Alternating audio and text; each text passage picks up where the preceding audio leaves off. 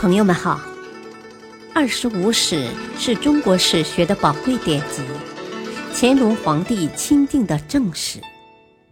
欢迎收听《二十五史珍藏版》，主编朱学勤，播讲汉乐。第四部《三国志》传记第五：田畴、钟繇。一田畴出生一百六十八年，卒年两百一十四年，字子泰，左北平吴中人。他家为当地大族之一。田畴自幼受到文武两方面的教育和训练，喜爱读书，擅长击剑，注重侠义，交往名士，名重一方。初平元年（一百九十年），袁绍在北方举起反董大旗，董卓迁汉献帝于长安。不久，幽州牧刘虞想到自己是刘姓宗室，欲派一个使臣代表自己去长安上表，向献帝表忠心。怎样才能找到一个不辱使命之士呢？周围的人向他举荐田畴，认为田畴虽然年轻，但却被公认为是一个奇才。当时田畴仅二十二岁，刘虞派人抬礼品去请田畴。来到后，刘虞与其一席话，非常高兴，即任命他为周从事，请他做使臣前往长安，并准备好车骑。田畴见刘虞如此看重自己，便接受了任务。他说：“现在交通断绝，寇虏纵横，若我以官使身份出行，容易成为攻击的目标。请允许我以私人身份出行，这才有希望安全到达。”刘虞同意，田畴即选家中仆人与年轻勇敢壮士。自愿随行者共二十骑出发。临行时，田畴语重心长地对刘虞说：“献帝年幼，奸臣当道，给朝廷上表是应该的，但不能寄过大希望。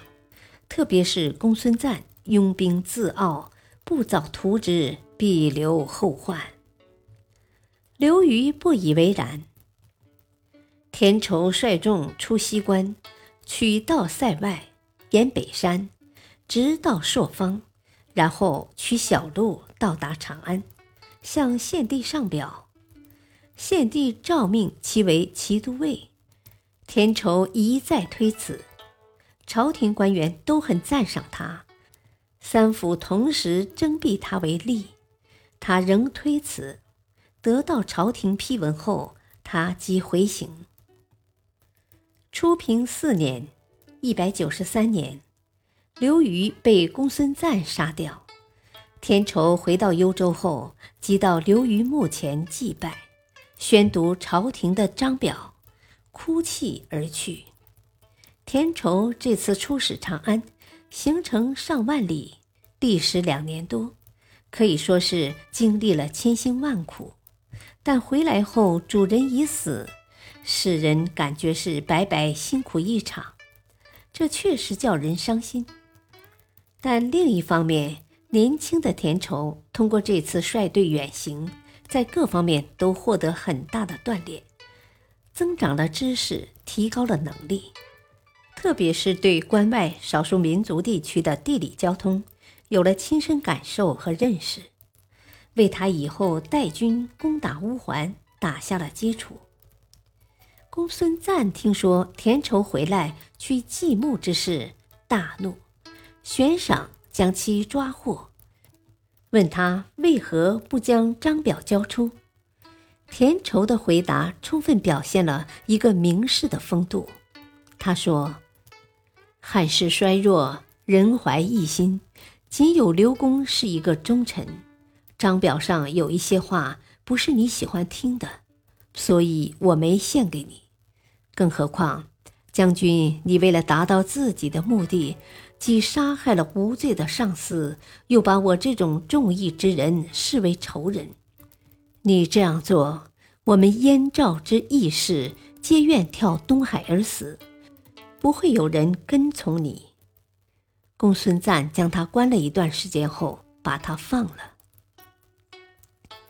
田畴这次出使长安，还了解到了全国大乱的形势。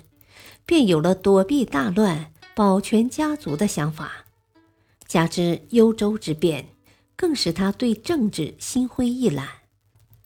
他回家后，即率领宗族及追随者数百人，扫地而盟。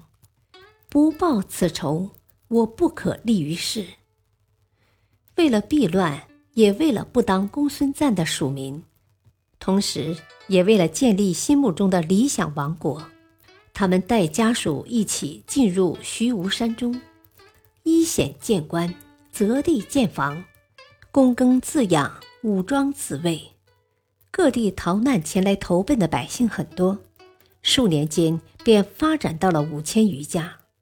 他们共推田畴为首领，并制定法律二十余条相约束，制定婚姻嫁娶之礼。还兴办学校，山中甚至形成了道不拾遗的风气。北方少数民族乌桓、鲜卑等部落也曾派使节来联络。袁绍曾多次派使者来召请田畴，又来授将军印，田畴皆拒不接受。袁绍死后，妻子袁尚又多次派使者前来征辟。天仇仍不出山。感谢收听，下期播讲二，敬请收听，再会。